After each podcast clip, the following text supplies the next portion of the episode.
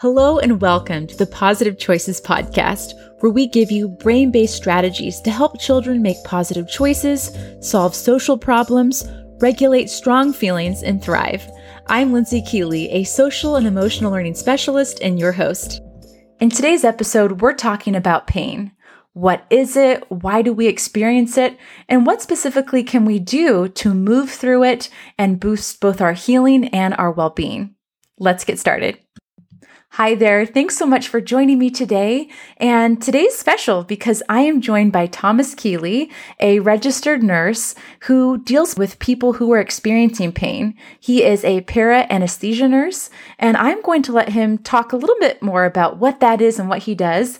And fun fact, Thomas Keeley is also my husband, and if you listened to season one of the PAWsitive Choices podcast, you are familiar with him, um, and he did quite a bit of collaborating with me as a co-host in that season. So, welcome back, Thomas.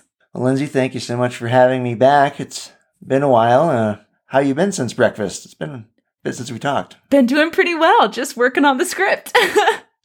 As some of you may have guessed, since it is the holiday season, We uh, are indeed wearing matching flannel pajamas and Santa hats as we record this. We have a picture on our PAWsitive Choices Instagram account that shows us wearing matching Christmas pajamas. And I know some people might look at that and think, oh, they just did that for the cute picture. But in actuality, it's a lifestyle. It is. Yep. We literally are wearing them.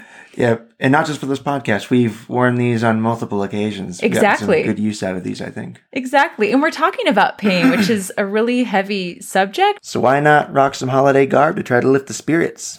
I agree. It's really great, Thomas, that we're talking about this, and you really are an expert in pain. And I want to ask you a few questions to kind of kick this off as we dive into the research and just kind of build the foundational understanding. And as we were talking about this topic, you gave me a lot of information that I didn't know at all. So um, I thought it'd be helpful to have you go over that. Yeah, in my field of para-anesthesia nursing, we definitely have our share of patients that are having pain and need it addressed, uh, you know, in the short term, but sometimes in the long term. And so it's uh, great to get to partner with people to do that and find out what their pain goals are. So I feel pretty blessed to get to do what I do. So what is para-anesthesia nursing? Awesome question. In para-anesthesia nursing, we're concerned with patients that are uh, getting ready to be sedated or are under sedation or are coming out of sedation for a procedure. And so we get them ready. We're there uh, while the procedure happens, and we're helping them, you know, with their pain needs, with their nausea needs. We're there to help our patients stay safe and to do what we can to help them have a nice, smooth recovery where they can go home. Now, pain is a big component of your job and what your patients experience. Mm-hmm. Can you just kind of tell us like what pain is and is it bad? Because I feel like a lot of people, and myself included, when we hear the word pain, bad feelings kind of arise, or there's some negative connotations with that. Can you tell us more about pain? Yeah, for sure. And I think most people, when they think of pain, it's immediately a negative association, which, you know, it should be by all means. Physical pain is your body telling you, hey, something's not right here, whether it's, you know, you stubbed your toe and uh, shouldn't be putting more weight on it, or, you know, you broke a leg or what have you. It's, it's your body signaling to you, hey, there's an injury here. Uh, be careful. You know, if, if we didn't feel pain, you know, we, we would probably die off at a very young age because we just wouldn't know the limits of our body. So it's adaptive, basically, and until it's maladaptive. You know, there's pain that, you know, lets you know about injuries in, in an acute form. But uh, then if you're experiencing chronic pain, or you're having, uh, you know, nerves firing off, action potentials constantly telling your brain that you're feeling uh, this discomfort, but there is nothing really there, that can happen as well. And then on the other side of the spectrum, there's actually a super rare condition called congenital analgesia, which is actually when someone can't feel pain and never have felt pain. And they have to be super careful because they could break their leg playing soccer and have no idea, or be having appendicitis, you know, and then get an infection in their peritoneal cavity and get septic, you know, but not feel the pain. And so feeling pain is actually a, a good thing. You know, we need to know it's there so that we know how to protect ourselves. When you told me that for the first time, I was mind blown by that because I can't remember exactly what it was, but I was experiencing discomfort in my body. Mm-hmm.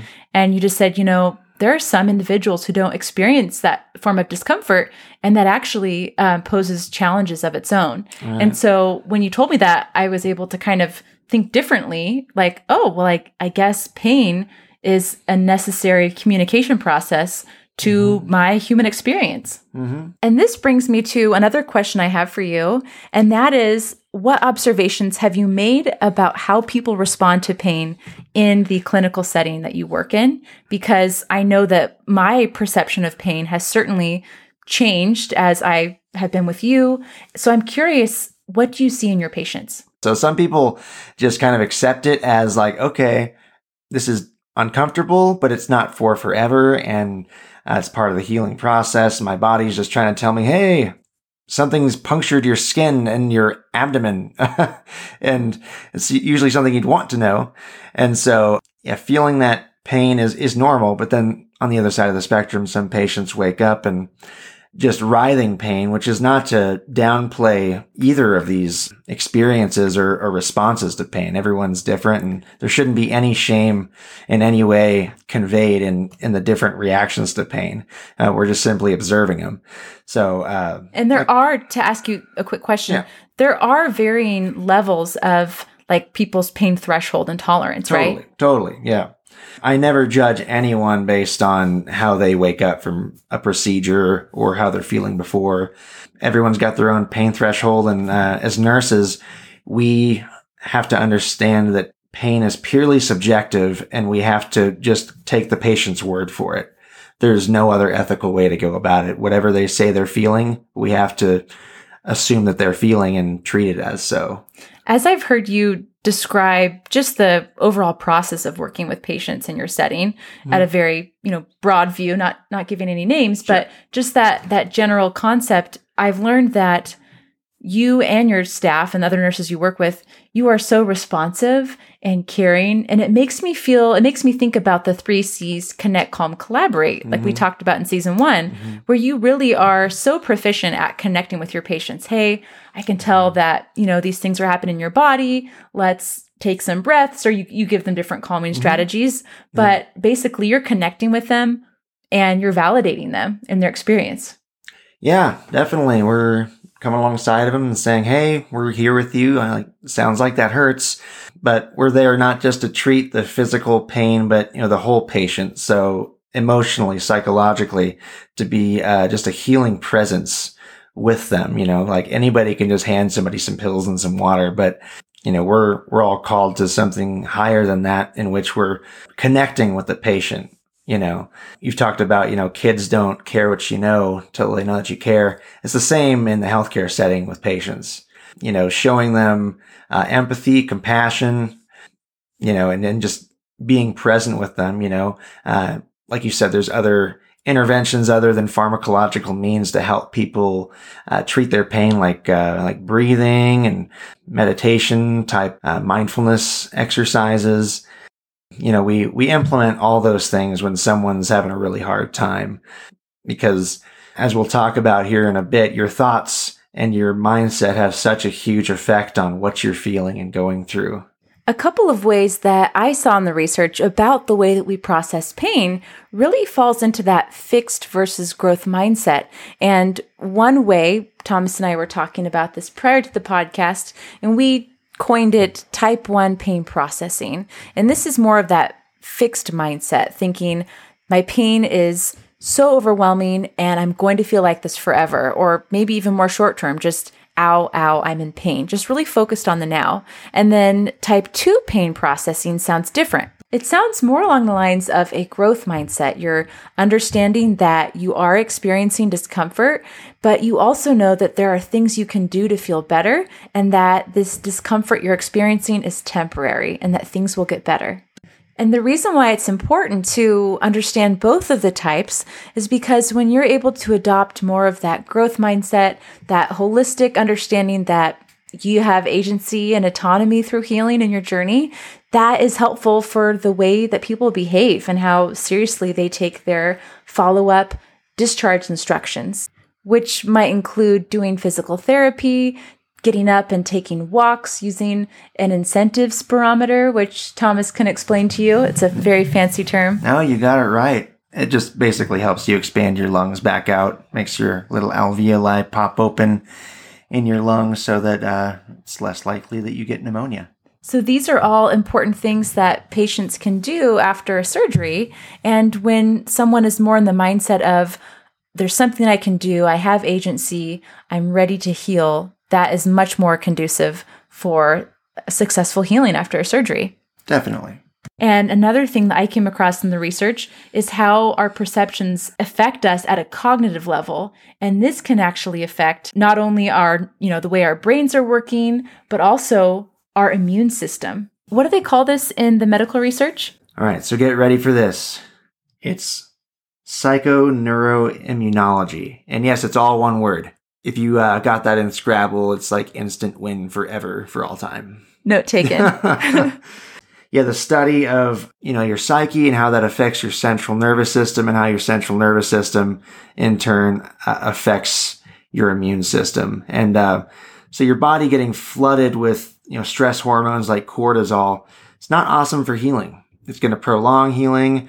Uh, you know, epinephrine in your bloodstream or adrenaline, uh, you know, that constricts blood vessels. So you're not getting the greatest blood flow to the areas you need it. So being in fight, flight, or freeze uh, while you're trying to heal is not the best. Not optimal. Not optimal. Yeah. I think that I am ready to bring this to a personal level. And this is specifically relates to a surgery, a couple surgeries I had within the last year. Mm-hmm. And I went through this process of reinterpreting pain. And from this point forward, I'm actually not going to say pain, but instead I'm going to use the word discomfort, because mm.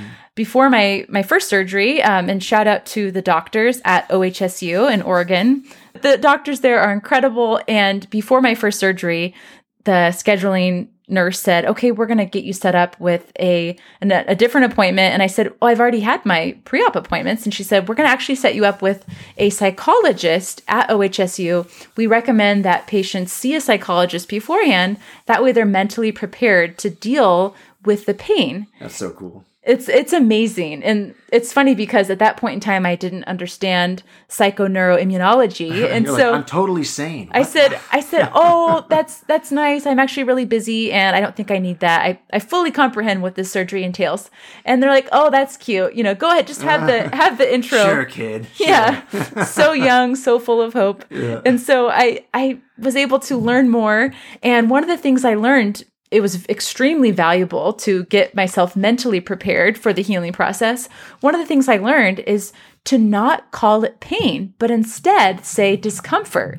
Oftentimes we say, or I know what I used to say is, I'm in pain. Oh my gosh, like I broke my toe right before our wedding, and I thought that I might have to literally have like a cast or a hobble boot. Down the aisle. And ho- hobble down the or aisle. White, white cast to match the dress. I could have put like blue, something borrowed, something blue on it. People maybe. People could have signed your cast instead of our guest book.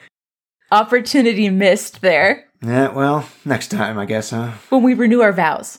Yes. I'll break another toe. Pinky promise. All right. Pinky toe Maybe promise. Maybe I'll do it this time. Oh, that actually would be nice. Yeah, even Steven. Division of labor. Take one for the team, yeah. But all that to say, um, at the time, I was saying, oh my gosh, I'm in pain, I'm in pain.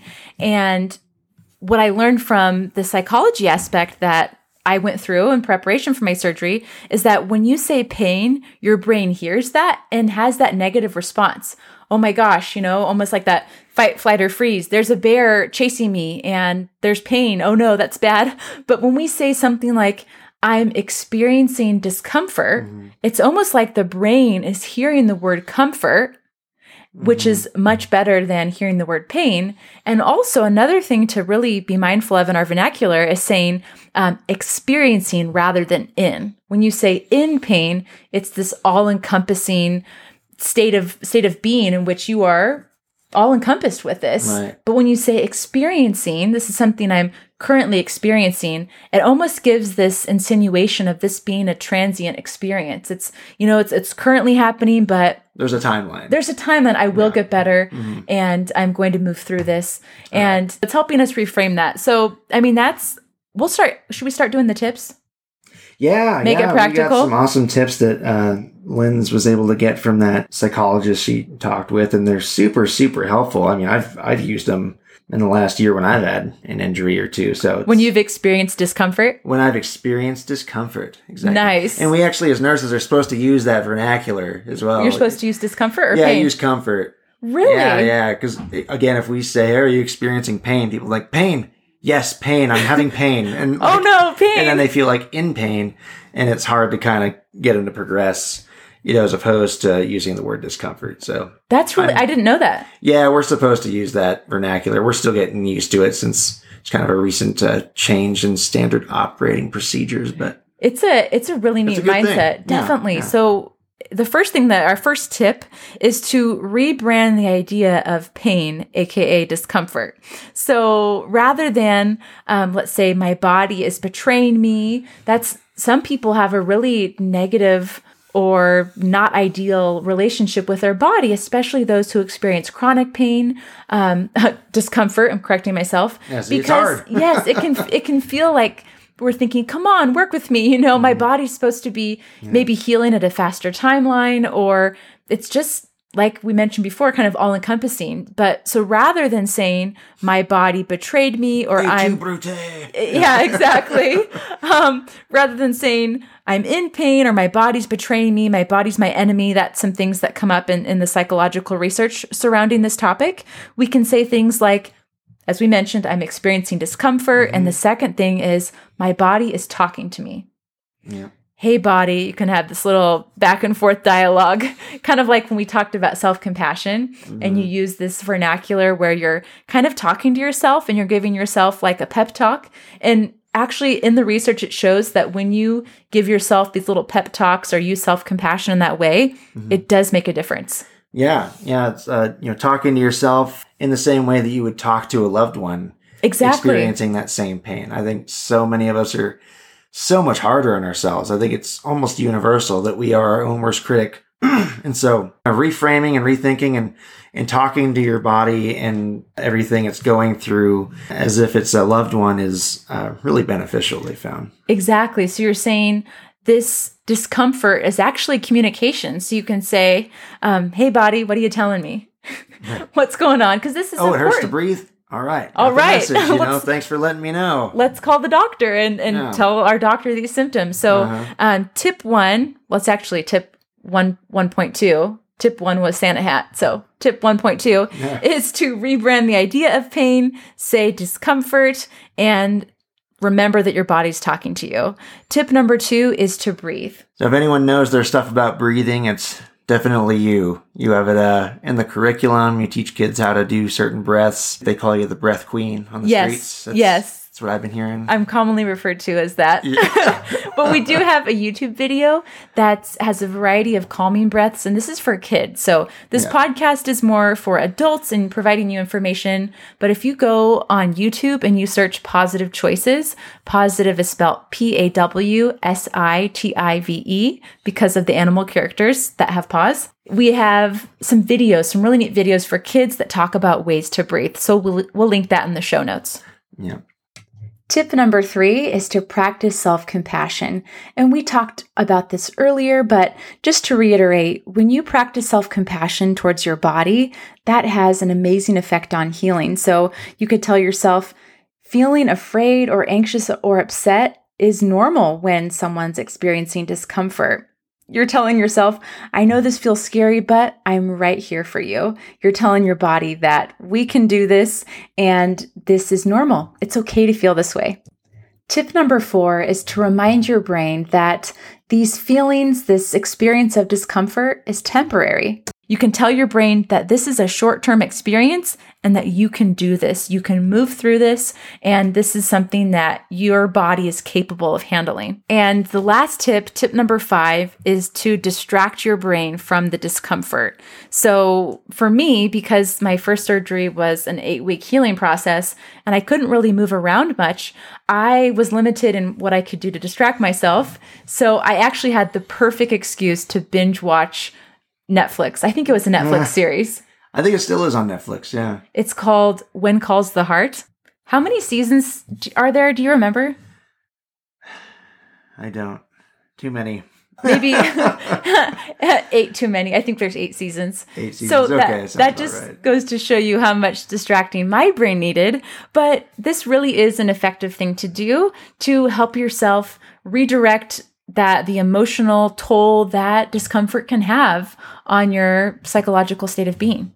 And that's not to say that denial is a path that you want to go down either. I think there's a fine line between distracting yourself and redirecting versus denial, which is, you know, you're in crippling pain, but you're just telling yourself, I have no pain. I, you know, yes. And like there's a lot of people that got injured that should have come in and gotten procedures way earlier, you know, and now it's a lot worse. So because they were distracting themselves preemptively. Exactly. Yeah. Like, oh, I went inside and cracked a beer and watched Cops until eleven p.m. And I, when I woke up, that's when I decided to go to the E R. You know, it's like, you should have gone last night. So, yeah, so. so this tip of um, redirecting your, your brain's thought process, this is after you've ex- received the medical attention that you needed, right? Right, right. Yeah, just saying there's there's obviously boundaries on everything. So, yeah, there's a difference between distraction and denial. Exactly. Yeah. And all these tips we just listed, these are things that obviously as adults, it's helpful for us to do for our own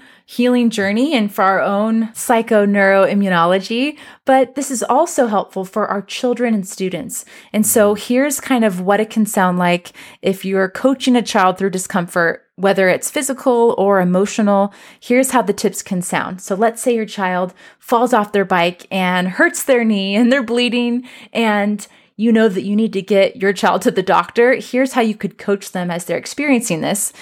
You could actually start with breathing, and that's tip number two. So you can reverse the order from tip one of rebranding, and then we said tip two was breathing, but if you just reverse those, sometimes that's what's needed because the child needs to pause and calm their nervous system down. So taking those breaths might be the most helpful thing before you dive into talking about rebranding the idea of pain, um, which would definitely sound different. It might sound something more to the effect of your body's talking to you. Your brain, your body's telling your brain that your knee hurts, and so now we're going to do something to help you feel better.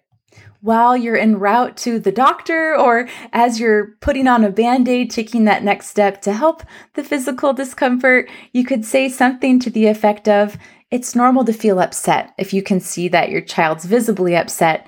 If you have looked at the PAWsitive Choices curriculum or if you've listened to a previous episode about calming, we have something called a glitter brain frame, and that's just a tool that helps kids understand that sometimes their brains can feel mixed up.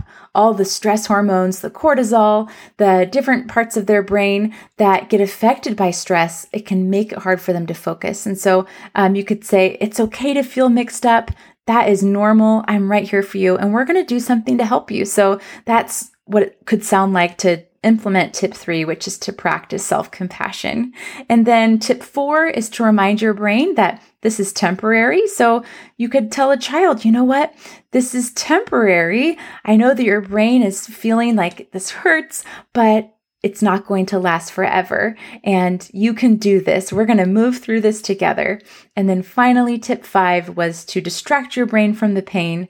And again, you're helping your child by saying, let's do something now to give your brain something else to focus on.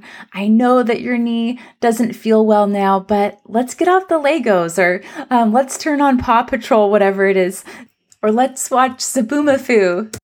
Is that even a thing? Is that still? Throwback Thursday, man. I know well, it's Tuesday today, but nice. Fun fact. I forgot about Zoboomafoo. Was that the lemur? Yes, I think so. And there was the messy closet, uh-huh. which totally looks like a closet For- in our house. Foreshadowing of my life, yeah. Yeah. uh, I always thought, what a slob watching that. And then. Yeah. I'm like, I get it, man. I, I get, get it. Yeah. Yes. So I don't know if Zoboomafoo is still airing, but some kind of, um, some kind of maybe family, like a family card game, playing Legos, doing yeah. something to kind of um, get their mind distracted. Mm-hmm. So those are the tips that we've talked about for adults and also for children alike. I'd like to note that that last tip, tip five, about distracting or redirecting their attention, that is helpful. However, it is critical that you begin by connecting with them and not skip over the step of helping them understand that oh, you, you fell, your knee hurts, um, and, and telling them that it's normal to feel sad or upset and allowing them to process that something happened. So I think that's really critical that we keep in mind the importance of helping children process what's happening, uh, making sense of their experience. In the research, this is called forming a cohesive narrative. So just be sure to fully acknowledge what's happened before you do the redirecting and refocusing of attention. So this week, obviously, we've been talking about discomfort in the physical sense, you know, your body relaying signals of pain to you. Next week, we're actually going to dive into uh, more of the psychological side of things, emotional pain, um, because we don't just have physical pain, right? There's emotional, psychological. Life's hard and we experience that. And so we're going to use some of these tips and some others to kind of navigate and heal through those circumstances. Next week, we're also going to be talking about how you can mentally prepare for stressful events. So if you have to give a speech or a wedding toast, if you're trying to help your child who's really anxious about taking a test. A huge uh, mini golf face-off coming up. Yes, ping pong championship for nationals or districts. Yeah. We're going to be talking about things you can do to really help yourself navigate those stressful events and reinterpret them to help you feel successful. Yeah. As we wrap up this episode, we want to give a couple shout outs. First one goes to Shelly Maurice Meyer, an incredible psychotherapist who was actually one of the professionals who reviewed the PAWsitive Choices social emotional curriculum. And she provided insight, feedback, and she was very instrumental in my process of learning how to change my vernacular from in pain to experiencing discomfort. So thank you, Shelly Maurice Meyer. And I want to give a huge shout out to my fellow Ben Surgery Center staff. You may never hear this, but if you do, just know that you are awesome. Also, I want to give a shout out to my buddies over in Redmond. Thanks for listening, guys, and we'll see you Thursday for pizza. And that goes to my buddies in Redmond, not, not the rest of you. I'm sorry. Maybe we'll do a meet and greet pizza event sometime after COVID resolves, if that ever happens. And then all six of our listeners could come and meet us. Yes. And like four of them are family members. Yeah, right. One of them's me, I have to confess. And the other one's me, so. Oh, hey, that, we're all accounted for. It'll be a family affair. In all seriousness, we do want to thank all of our listeners who tune in from around the world. You are amazing, and we appreciate you taking the time out of your busy schedules to tune in. Hope that you have a wonderful week, and we will talk with you soon. Take care.